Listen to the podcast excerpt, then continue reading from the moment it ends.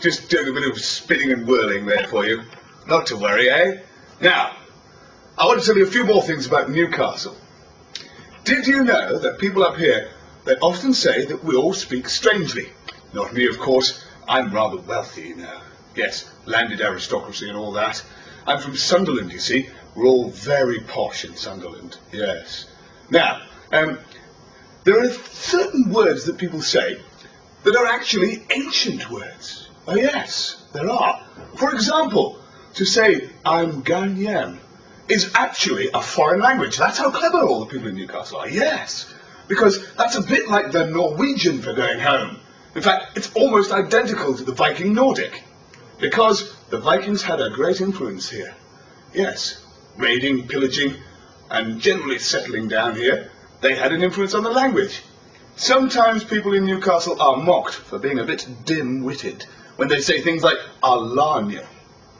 When people say I'll you, they often get corrected, not by us posh folks in Sunderland, but by the southern people of this land, yes, saying, you can't speak, you'll not learn him, you'll teach him.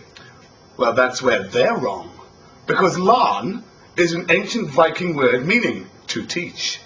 So actually, you're quite right to say, I'll you. You're going to teach them. You're speaking ancient Viking. Isn't that nice? It's a bit jazz club, really. Anyway, some other things. You see, another phrase that people have is the tune. Yes, I'm gone to the tune. Or the Toon Army for the football club. Well, this is because Newcastle was a town until 1882. And only then did it become a city. But people still today affectionately call the place that they know as Newcastle the town, the tomb. And it's written in an old poem that there is no more tomb in 1882. But there was another party and another part of Newcastle that gives away a little bit of its history.